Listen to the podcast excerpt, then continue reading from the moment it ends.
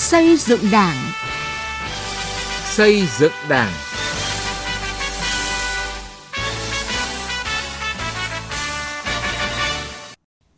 Kính chào quý vị và các bạn. Chương trình xây dựng Đảng hôm nay, chúng tôi chuyển đến các bạn những nội dung sau. Phát triển Đảng trong doanh nghiệp ngoài quốc doanh ở Hà Nội. Hà Tĩnh gắn thực hiện chỉ thị 05 về học tập làm theo tư tưởng đạo đức phong cách Hồ Chí Minh với thực hiện các nhiệm vụ chính trị ở địa phương. Tiếp mục sổ tay bí thư chi bộ, chúng tôi đề cập các giải pháp ngăn ngừa cán bộ đảng viên xa vào tệ nạn xã hội. Từ nghị quyết đến cuộc sống.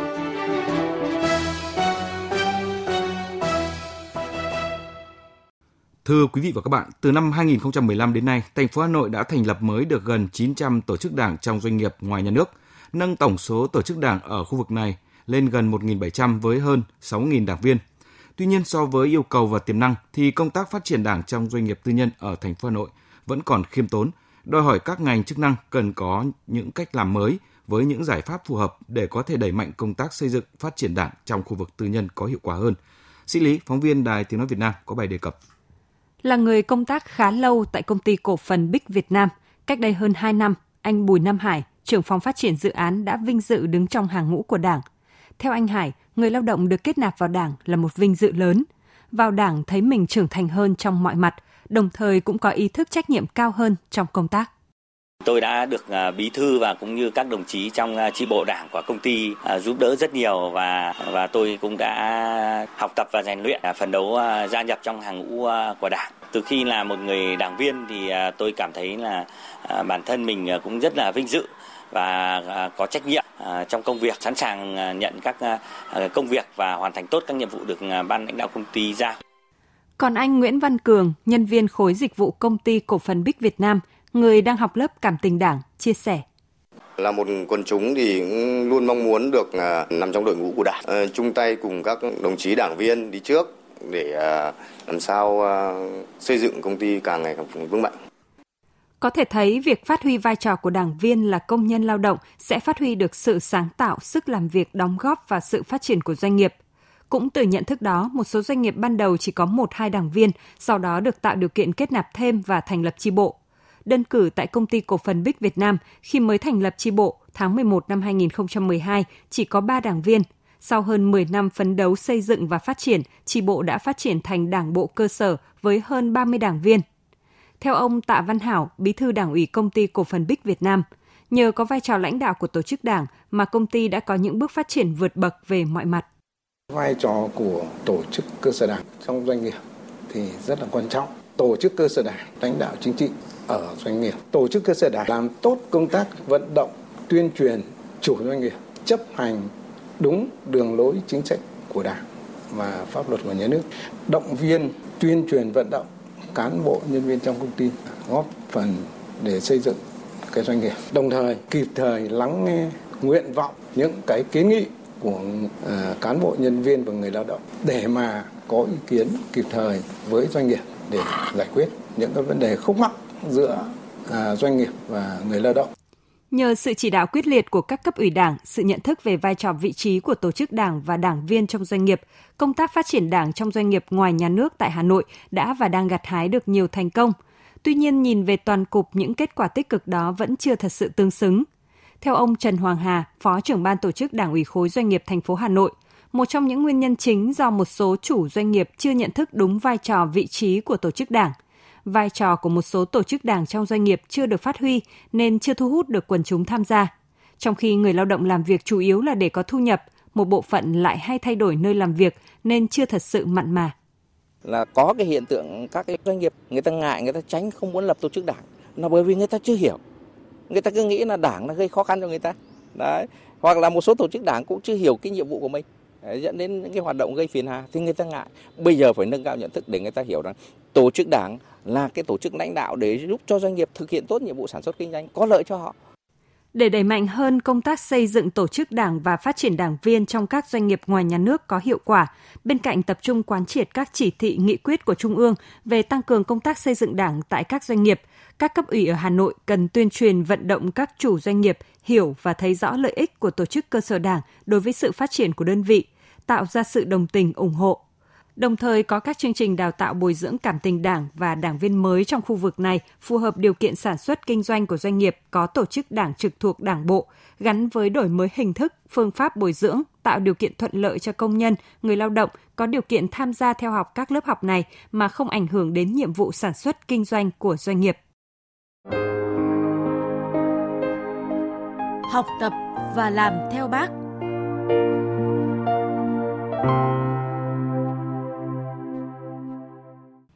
Quý vị và các bạn, sau 5 năm thực hiện chỉ thị 05, đến nay việc học tập và làm theo tư tưởng đạo đức phong cách Hồ Chí Minh đã trở thành việc làm tự giác thường xuyên của cán bộ đảng viên và nhân dân Đảng bộ Hà Tĩnh, qua đó góp phần thực hiện thắng lợi nghị quyết đại hội đảng các cấp, xây dựng đảng và hệ thống chính trị trong sạch, vững mạnh. Việc đưa nội dung học tập và làm theo tư tưởng đạo đức phong cách Hồ Chí Minh vào chương trình hành động gắn với việc thực hiện các nhiệm vụ chính trị của mỗi cơ quan đơn vị địa phương ở Hà Tĩnh đã mang lại hiệu quả thiết thực trong cuộc sống. Bài viết sau đề cập nội dung này. Tỉnh Hà Tĩnh triển khai thực hiện chỉ thị số 05 trong bối cảnh đầu nhiệm kỳ xảy ra sự cố môi trường biển để lại hậu quả lớn về kinh tế, môi trường, xã hội, an ninh, chính trị, cả trước mắt và lâu dài. Cùng với thiên tai, lũ lụt, hạn hán, cháy rừng và đại dịch COVID-19 cuối nhiệm kỳ đã ảnh hưởng lớn đến công tác lãnh đạo, chỉ đạo của các cấp ủy đảng – trong bối cảnh đó, Ban chấp hành Đảng bộ tỉnh đã phát huy dân chủ, đoàn kết, thống nhất, nỗ lực vượt khó, khơi dậy sức mạnh tổng hợp của các tầng lớp nhân dân, tổ chức triển khai đồng bộ, nghiêm túc chỉ thị số 05 gắn với việc xây dựng các chương trình hành động, xác định rõ nhiệm vụ trọng tâm, đột phá, những vấn đề bức xúc nổi cộm của địa phương để tập trung lãnh đạo chỉ đạo giải quyết, phân công trách nhiệm cụ thể cho từng tổ chức, cá nhân và quy định rõ lộ trình thực hiện. Ông Trần Thế Dũng, Phó Bí thư Thường trực tỉnh ủy Hà Tĩnh cho biết. Sau khi ờ, Trung ương ờ, ban hành nghị quyết ờ, 04 và chỉ thị 05 thì Ban Thường vụ tỉnh ủy đã xác định đây là hai cái nội dung hết sức quan trọng trong công tác xây dựng nội trình đốn đảng. Vì vậy mà đã tập trung lãnh đạo chỉ đạo đồng bộ trong hệ thống chính trị. Và từ đó thì tổ chức các đảng đã quán triệt rất nghiêm túc, kịp thời đến từng cán bộ đảng viên. Và qua tổ chức thực hiện thì ý thức trách nhiệm của cán bộ đảng viên ngay được nâng lên. Và vai trò của cấp ủy tổ chức đảng cũng được phát huy đặc biệt là vai trò người đứng đầu và từ đó thì à, cái việc học tập mà chỉ thị 05 cũng là chỉ là giải pháp hết sức quan trọng trong việc thực hiện nghị quyết Trung ương 4. Để thực sự đưa việc học tập và làm theo tư tưởng đạo đức phong cách Hồ Chí Minh dần trở thành việc làm thường xuyên của các tổ chức đảng, cơ quan, đơn vị địa phương, Hà Tĩnh lựa chọn ba nhiệm vụ trọng tâm để chỉ đạo thực hiện trong toàn tỉnh – đề cao trách nhiệm nêu gương của cán bộ lãnh đạo quản lý các cấp, thực hành dân chủ, kỷ cương trong công tác xây dựng chỉnh đốn đảng, thực hiện chỉ thị 05 theo các chuyên đề hàng năm gắn với triển khai phong trào thi đua yêu nước. Một trong những hiệu quả rõ nét từ việc học tập và làm theo bác đó là phong trào xây dựng nông thôn mới. Đến nay, Hà Tĩnh đã có 171 trên 182 xã đạt chuẩn nông thôn mới. Năm huyện Nghi Xuân, Can Lộc, Thạch Hà, Đức Thọ, Vũ Quang được công nhận đạt chuẩn nông thôn mới – thành phố Hà Tĩnh, thị xã Hồng Lĩnh hoàn thành nhiệm vụ xây dựng nông thôn mới. Bà Nguyễn Thị Hà Tân, Bí thư huyện ủy Vũ Quang khẳng định, để thực hiện có hiệu quả chỉ thị 05 thì trước hết phải phát huy được vai trò nêu gương của mỗi cán bộ đảng viên. Huyện đã chọn tập trung chỉ đạo thực hiện chỉ thị 05 làm cái giải pháp báo trùm cốt lõi để chỉ đạo thực hiện cái nhiệm vụ chính trị,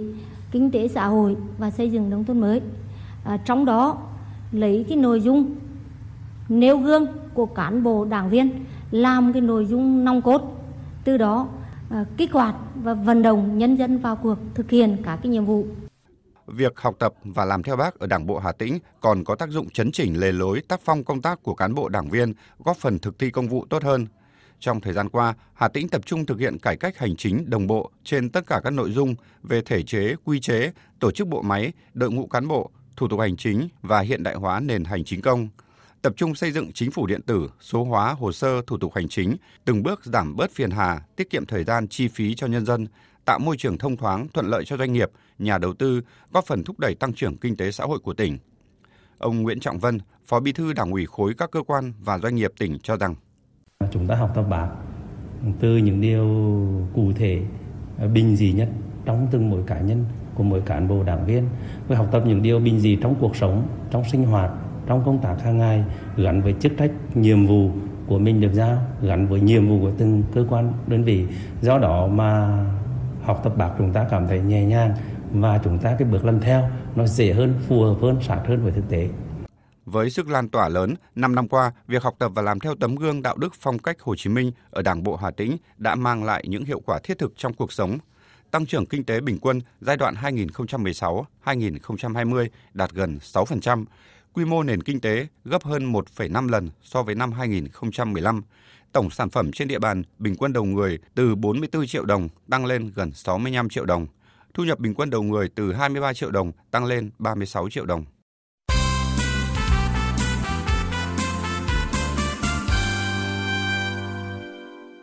Thưa quý vị và các bạn, mỗi khi nhắc đến đảng viên Nguyễn Viết Thái, thiếu tá đội vận động quần chúng đồn biên phòng Cần Thạnh, người dân ở Cần Giờ, thành phố Hồ Chí Minh luôn dành cho anh sự yêu mến, cảm phục. Những ngày dịch bệnh COVID-19 kéo dài, chính sự giản dị, gần gũi và hết lòng vì dân càng gắn kết anh và những người lính mang quân hàm xanh với người dân ở đây, trở thành điểm tựa vững chắc trên tuyến biên giới biển Cần Giờ. Vinh Quang, phóng viên thường trú tại thành phố Hồ Chí Minh có bài viết về thiếu tá Nguyễn Viết Thái. Mời quý vị và các bạn cùng nghe. Ở huyện Cần Giờ, thành phố Hồ Chí Minh, hầu hết người dân đều biết đến thiếu tá Nguyễn Viết Thái, người lính biên phòng quê gốc Hà Tĩnh, xa quê vào Nam làm nhiệm vụ tại đồn biên phòng Cần Thạnh. Gắn với công việc vận động quần chúng, mỗi ngày anh đều dành thời gian sau mỗi ca trực đến với bà con xóm chài tác xuất. Anh cũng hay lặn lội đến với những gia đình nghèo đang sống tạm bợ trong cánh rừng nước hẻo lánh để động viên rồi tìm cách giúp đỡ. Nhiều năm nay, từ tiền lương của mình, từ sự chung tay của nhiều người khác, anh thường xuyên hỗ trợ bà con những vật dụng cần thiết nhất hay những trường hợp đột xuất.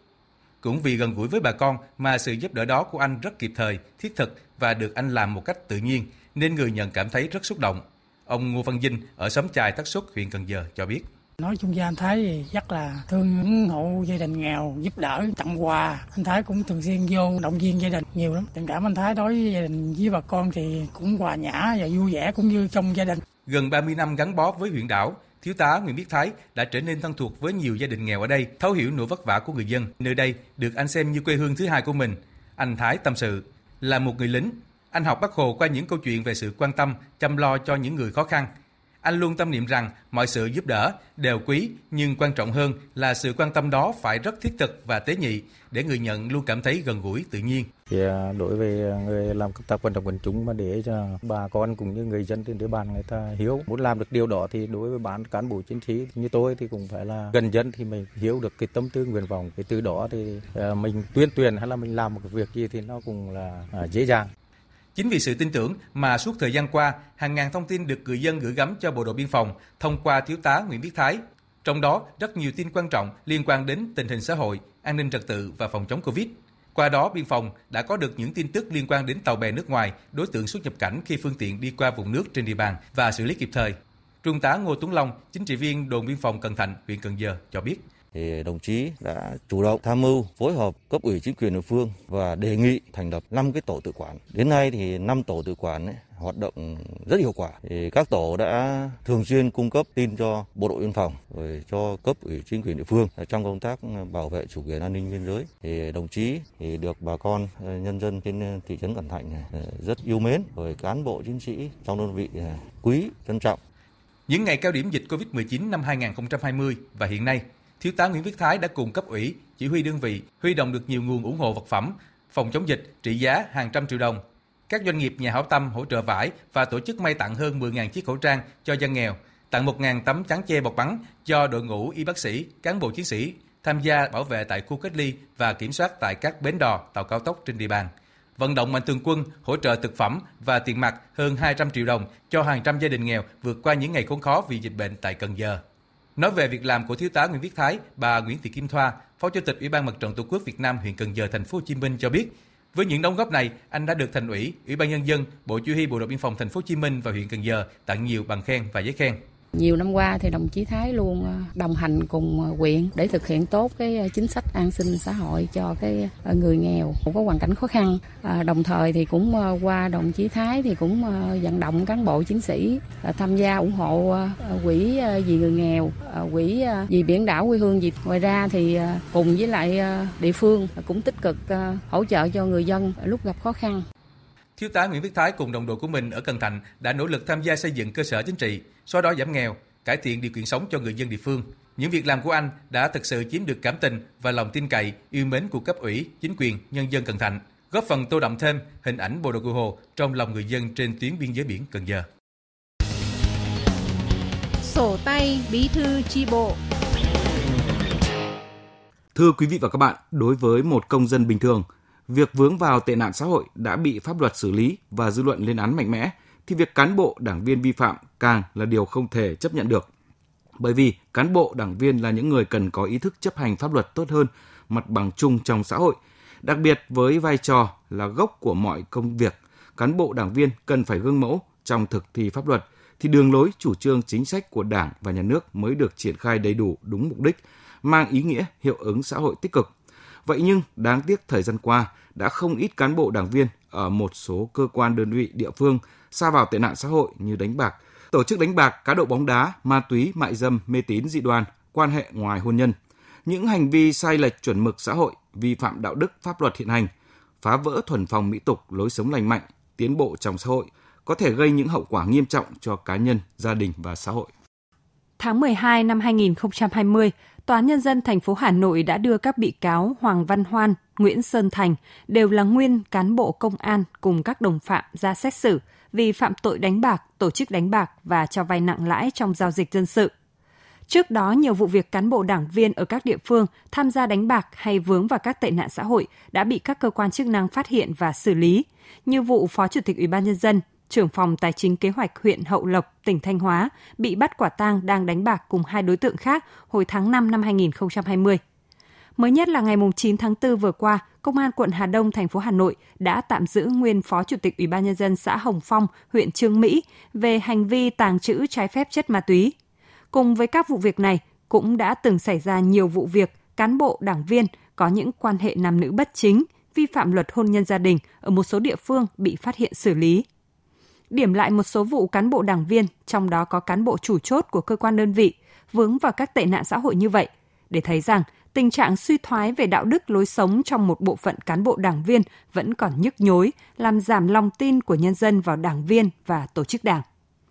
Nghị quyết Trung ương 4 khóa 12 về tăng cường xây dựng chỉnh đốn đảng, ngăn chặn đẩy lùi sự suy thoái về tư tưởng chính trị, đạo đức, lối sống, những biểu hiện tự diễn biến, tự chuyển hóa trong nội bộ, chỉ rõ – một trong những biểu hiện về suy thoái đạo đức, lối sống là đánh bạc, rượu chè bê tha, mê tín dị đoan, ủng hộ hoặc tham gia các tổ chức tôn giáo bất hợp pháp, xa vào các tệ nạn xã hội, vi phạm thuần phong mỹ tục, truyền thống văn hóa tốt đẹp của dân tộc, chuẩn mực đạo đức gia đình và xã hội. Để khắc phục suy thoái về đạo đức, lối sống, ngăn ngừa cán bộ đảng viên xa vào tệ nạn xã hội, trước hết các cấp ủy, tổ chức đảng cần tập trung lãnh đạo chỉ đạo thực hiện đồng bộ, toàn diện – có hiệu quả 4 nhiệm vụ giải pháp về công tác chính trị tư tưởng, tự phê bình và phê bình, về cơ chế chính sách, về kiểm tra giám sát kỷ luật đảng, về phát huy vai trò của nhân dân và mặt trận Tổ quốc, các đoàn thể chính trị xã hội, như nghị quyết Trung ương 4 khóa 12 đã chỉ rõ. Trong đó cần làm tốt hơn nữa công tác bảo vệ an ninh chính trị nội bộ. Các cấp ủy, tổ chức, cơ sở đảng cần thực hiện và làm tốt nguyên tắc tự phê bình, phê bình trong sinh hoạt đảng theo hướng nghiêm túc, không dĩ hòa vi quý, để nhận xét, đánh giá, phân tích, vạch rõ cả ưu điểm và khuyết điểm, trên cơ sở có lý có tình, mềm dẻo, khéo léo về cách thức để người có khuyết điểm nhận thấy sai lầm của mình, có thái độ đúng đắn trong tiếp thu phê bình, sửa chữa khuyết điểm. Làm tốt những điều này sẽ góp phần cảnh tỉnh đồng chí, đồng đội không xa vào tệ nạn xã hội. Ngoài sự chủ động tự giác tu dưỡng rèn luyện bản lĩnh đạo đức lối sống của từng cán bộ đảng viên, tạo sức đề kháng tăng khả năng miễn dịch trước những cám dỗ của các tệ nạn xã hội – các cấp ủy tổ chức đảng cần tăng cường công tác kiểm tra giám sát việc thực hiện cam kết rèn luyện, giữ gìn phẩm chất đạo đức lối sống của cán bộ đảng viên ở địa phương, cơ quan, đơn vị mình. Xây dựng đội ngũ cán bộ đảng viên đạo đức thanh liêm, trong sạch và trí tuệ, có tinh thần trách nhiệm cao cùng ý thức nêu gương, chính là góp phần củng cố vững chắc nền tảng văn hóa, đạo đức xã hội, giúp cho Đảng ta là đạo đức, là văn minh, như lời Bác Hồ căn dặn, ngày càng được nhân dân tin yêu, ủng hộ. Đến đây, thời lượng dành cho chương trình xây dựng đảng đã hết. Chương trình do biên tập viên Sĩ Lý thực hiện. Cảm ơn quý vị và các bạn đã quan tâm theo dõi.